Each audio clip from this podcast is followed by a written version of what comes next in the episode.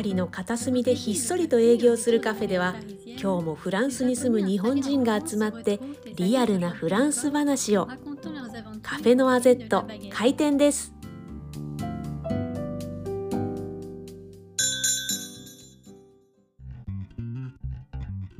Bonjour! カフェノアゼットのオーナー、清水智明です。ボンジュールカフェノアゼットの店員吉野愛子です。この番組はフランス情報フリーペーパーノアゼットプレスの編集長である私が在仏ほぼ30年ファッションジャーナリストの清水智明さんと赤裸々なフランス話をつれづれなるままに語り合う番組です。2回目となりました。開店から2回目ですよ。前回やってみていかがでした？あの、ずいぶん駆け足で薄く喋ってしまったので、ちょっとそれが心残りではあるんですけれど、まあ、あの、おいおいね、焦っていろんなこと喋りすぎるよりは、まあちょっと少しずつネタを出していった方がいいのかななんて思ったりもしています。いめちゃくちゃ反省してますね。や、反省、反省、反省はゼロです。反省なんかしてません。してませんでした？してません、全然。そうで大丈夫です。あ、わかりました。反省はねはい。タモリさんもしないって言いますよね。あ後悔もするなら反省するならでしたっけ？反省しちゃいけないんですよね、人間はね。素敵です、そういうはい態度。そして、2回目の今日、テーマはですね、はい今更聞けないパリコレでございます。ぜひ皆さん最後までお付き合いください。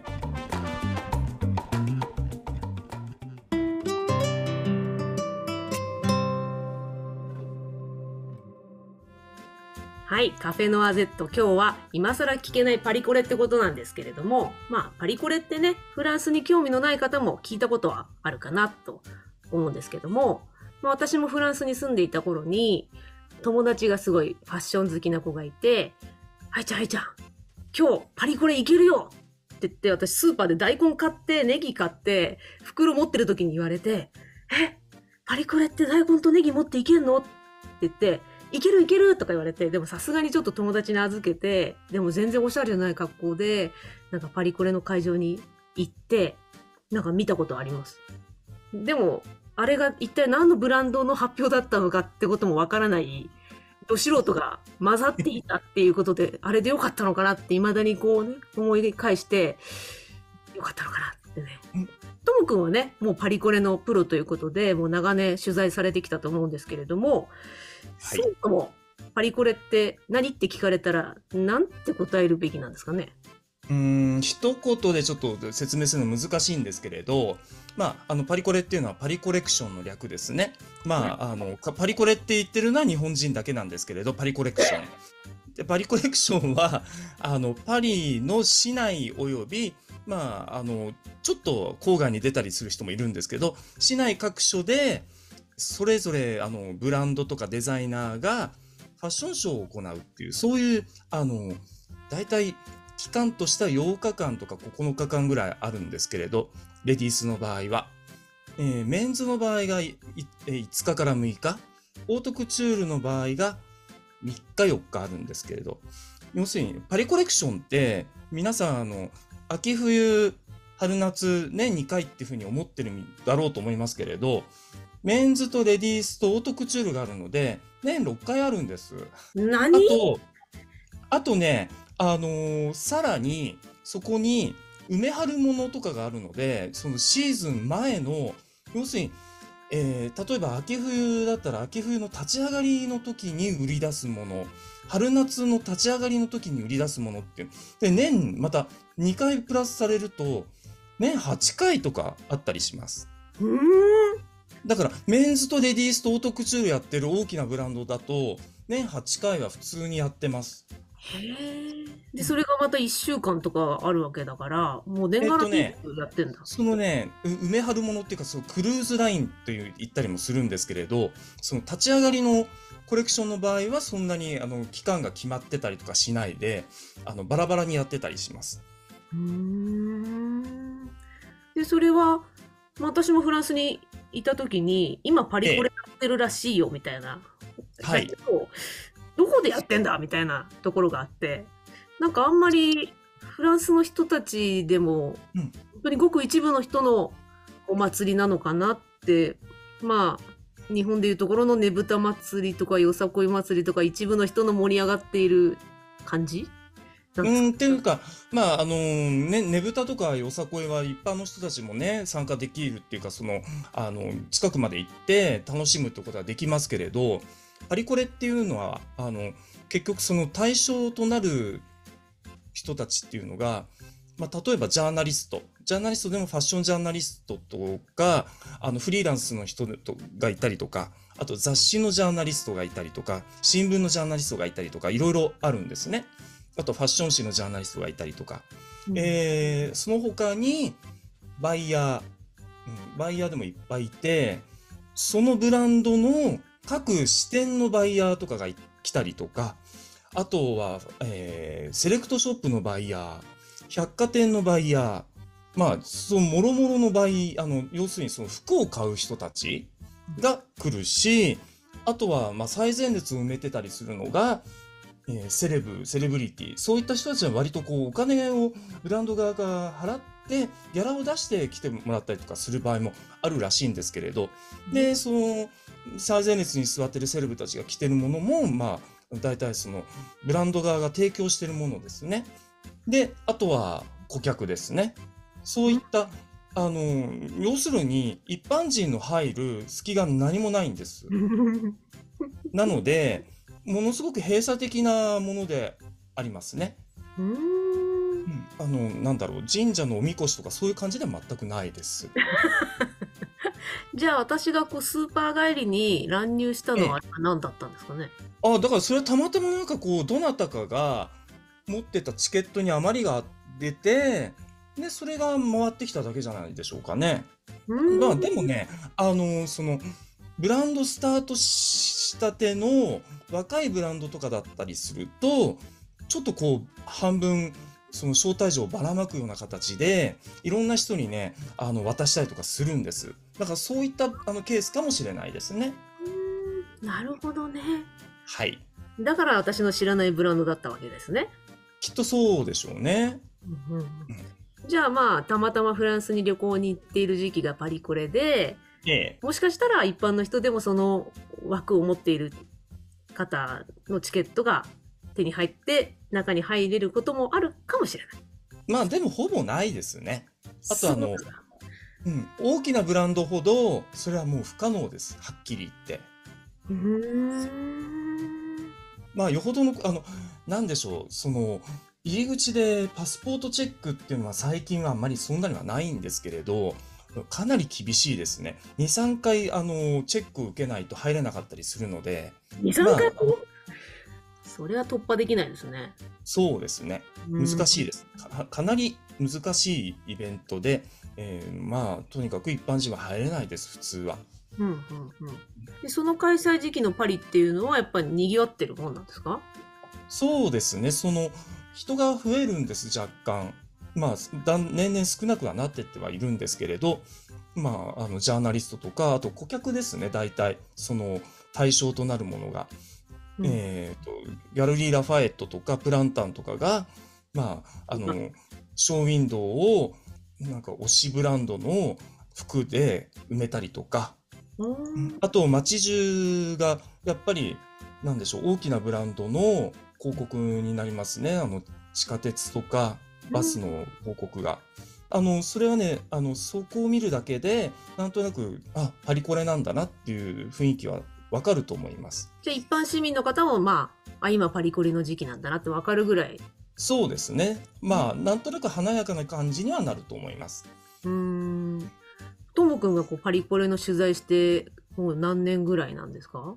えーっとね、取材始めたん、始めてから20、22、3年は絶対経ってますね。うーもうんちょっともう記憶がないですね。あの、学生の頃に、あの、いろんな手を使っても、あの、パリコレに潜り込んでた時期があって、そこからだんだんだんだんこう、あの、プロフェッショナルで仕事をするようになってったのに、なんかちょっとその境目がなくて、ちょっと記憶が曖昧です。どこから仕事になってったのかっていうのが。私みたいな素人がこうよくテレビとかで見るパリコレ映像って結構斬新な演出とか、ええもう一つのとんでもないショーを見てるような、うんもう洋服見てるんだか何見てんだかわかんないみたいないろんなショーを多分ご覧になってると思うんですけど、ええ。一番印象的ないい意味でも悪い意味でも、ショーって何ですか？ええ、ちょっとなかなか難しいですね、それは。ええ、例えば、前、一回ともくんに聞いたのが、ええ、なんかは、ほぼ裸の男の人が、ええ。ほぼ裸の男の人に逆さまになって抱きついているランウェイ。あれはね、あの、レディースコレクションで裸ではないですね。あ、服着て服着てました、ちゃんと。や、あれとか、すごかったなと思って。うん、あ、でもね、あの、股間が丸見えの服っていうのが、あの、メンズコレクションで出てきたことはありました。でも僕、角度が悪くて、あの、見えませんでしたけど。そういうスキャンダルはありました、なかなか。それはなんてブランドの？リック・オーエンスですね。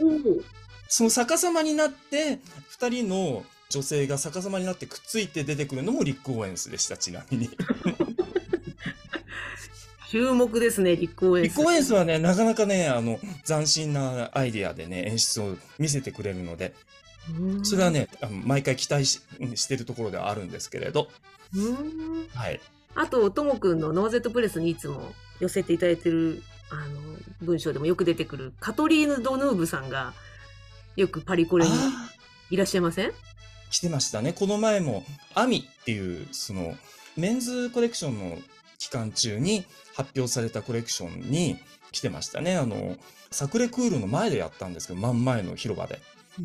でまあ、ドヌーブとか、イザベル・アジャーニあと、エマニュエル・ベアールが来ていて、で、モデルで、オードレ・トトゥが出てきたんです。う。アメリアメリーが。アメリ来たなかなか、なかなかすごいショーでした、それは。え、メンズのコレクションですよね。でもね、レディースもあの発表、同時発表してるんです。え、じゃあその、オドレーさんがモデルとして出て、その、その前に見てるセレブの方々。そうですね。うーん。あとさ、はいなんか。よくファッション誌のさ、パリコええレスナップとか言って、謎の女の子とかがいっぱいスナップされてたりするじゃないですか。とんでもな。はいいはい。ええあれは何枠で来てる人たちなの？モデルさんですか？いや、あのね、えーっと、いろいろあって、編集者の場合もあるんです。ファッション、ファッションディレクター、要するにファッション誌の。それがまあ大体多かったりするんですけれど、あとは、えーっと、インフルエンサー。そう。さっきに言い忘れちゃったけれど、インフルエンサーも割と来たりするんです。まあ、ブロガーっていうのは最近あんまり流行り、あの、流行りではないんですけれど、うんインスタグラマーとか、インスタグラムですね、大体。うーあの、んインスタグラムでインフルエンサーになってる人たちが割と来てます。で、そういそういった人たちが、えーっとね、割とまたブランド側から提供された服を着てたりするので、それをみんなスナップして、まあメディアに乗るっていう、そういう感じですね。そうなんだ。インフルエンサーなんですね。そうですね。だからインフルエンサーが本当に、まあ、最前列座ってたりとか、あと、あの、モデルで出てきちゃったりとか。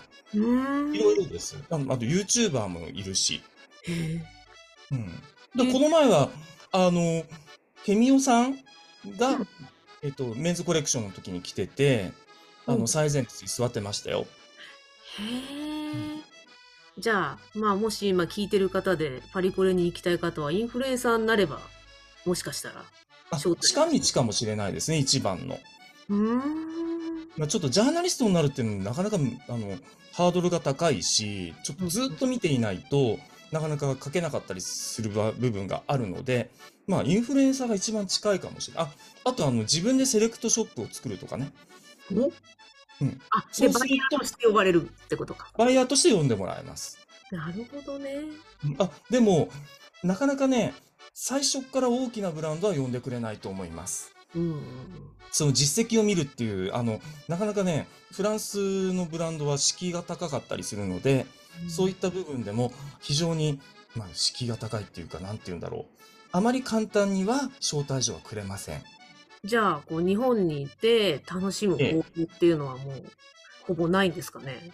まあ、ちょっと前までは本当にそのファッションを扱う番組、まあ、あの、僕がずっと仕事をしていたファッション通信とか、そういった番組も見るしかなかったんですけれど、あとはワウワウかな。うんでも今は、だいたいその、ライブで、YouTube で配信してるんです。大体ほとんどのブランドが。なので、そういったところで、生配信を見ながら、その生配信を見ながら、えっとね、コメントをいっぱい載せられるんですよ。あの、画面には出てこないんですが、画面の横に、あの、コメントを載せる部分が出てきて、まあ、いろいろ書き込めるんです。コメントまで出せるんですか？出せます。で、それは割とね、ずっと残ってたりするので、何日か読読めたりとかするし、もしかしたらずっとの残ってるかもしれないですね。あとは、まあ、あの、そういった中のコレクションの中で、そその日に変えたりするものがあったりとかするので、あの、ホームページにアクセスしてみると、あの変えますとか、そういった楽しみ方もあるかもしれないです。ちょっとあんまり最近はね、それやってないかもしれないんですけど、あの、多くのブランドがやってないかもしれないですけど、時々ね、このドレスだけは、あの、今買えますとか、そういうのがあったりします。では、さっきは、はい奇抜なショーを見るならリック・オーエンスがいいよっておっしゃってたんですけど、じゃあまあ、ちょっとそれは、まあ、まあ、そうですね。でも、他もね、いろいろあるので、なんとも言えないんですけれど。はいなん。か、パリコレ初心者が、じゃあ今度パリコレの時期に、じゃあそのウェブのライブ配信を見てみたいなってなった時に、はい。なんかこう、キャッチーな3個ぐらいのブランドを教えていただきたいんですけど、えー、なだろう。楽しめるやつ。楽しめるやつ見て？そう。見て楽しめるやつ。えー、でも、えー、なんかあるかな例えば、あの、私が追っかけてるアイドルのスノーマンのラウールくんが、幼児山本のショーに出て、ああ、はいはい。それの配信はもう食い入るように見まして、そしたら結構日本の俳優さんが伊藤英明さんとか、出てましたね。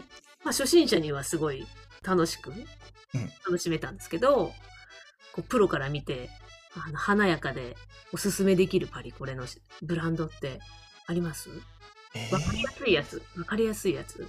わかりやすい。あ、わかりやすいって言えば、この前、あの、セリーヌのショーに呼んでいただいたんですけれど、あの、ゲストが、BTS のテテと、ブラックピンクのリサと、パクボゴムが来たんですけど、もう、ものすごい、あの、多分、ツイッターとか、なんかいろいろ情報が回ってしまったみたいで、もう山のような人だかりになっていて、すごかったです。それはね、あの、ショー、うんぬんとかではなくて、その群衆に圧倒されました。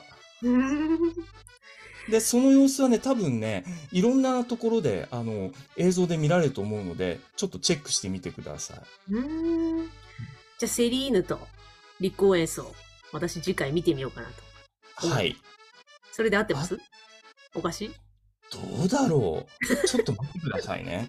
なんかね、ちょっと急に言われてもね、いろいろ見ているので、あとやっぱり、なんだろう、その、面白い面白くないでみ見てなかったりもするので、なんともちょっと急にね、言われても、もうちょっとなんか、す前もって用意してくればよかったですね、いろいろあの喋ること。急になんかね、振られるとね、ちょっと、ちょっと困るな。うん。店長がおこですね。ええ、ええ、怒ってもないですよ、そう全然です。でも、なかなかね、難しい質問だったりします。なるほどね。うん。じゃあまあ初心者として、じゃあ自分の好きなお洋服のブランドを見てみるっていうのもいいんですかね？あ、それはね、一番いいかもしれないですねうん。あと、憧れてる服とかね。憧れのブランドの服とか。うんうん。あ憧れのブランドか。はい。なるほどね。じゃあそれでね時々変えたりも、もしかしたらするかもしれない。そうですね。あ、あのね、そう、あの、発表されたその日に変えたりとかする可能性もあります。なるほど。ただ、ちょっとね、それね、最近やってるブランドはもしかしたら少ないかもしれないです。ものすごく。私、リコーエンス好きなんで、次回必ず見ます。わかりました。はい。うんちなみに今回は、はいあの、メンズコレクション見に行ったんですけれど、うんえっ、と、パレード東京っていう、うんあの。まあ、美術館の、えー噴水のところで、噴水の周りを、まあ、モデルが歩いたんですけれど、クレーンが、なんか、火の玉を、なんか、あの、ブルンブルン、こう、回し、回すっていうか、こう、玉をまず持ち上げて、そこに火をつけて落とすっていう、そういうパフォーマンスをやりました。すごうん、でも、なんか意図、意図はちょっとわからなかったんですけど、どういう意図があったのかは。あの、とにかく迫力があったし、あと熱かったです。うーん。火がついたので、その、ひ玉に。ああ、ビーまあ、ズの線 YouTube に載ってますので、絶対。見てみてください。見てみます。はい。では、今日は今更聞けないパリコレについてお話ししてきました。ご質問などもお待ちしております。質問は info.noazet-paris.net までよろしくお願いいたします。それでは次回のご来店もお待ちしています。オーバーオーバー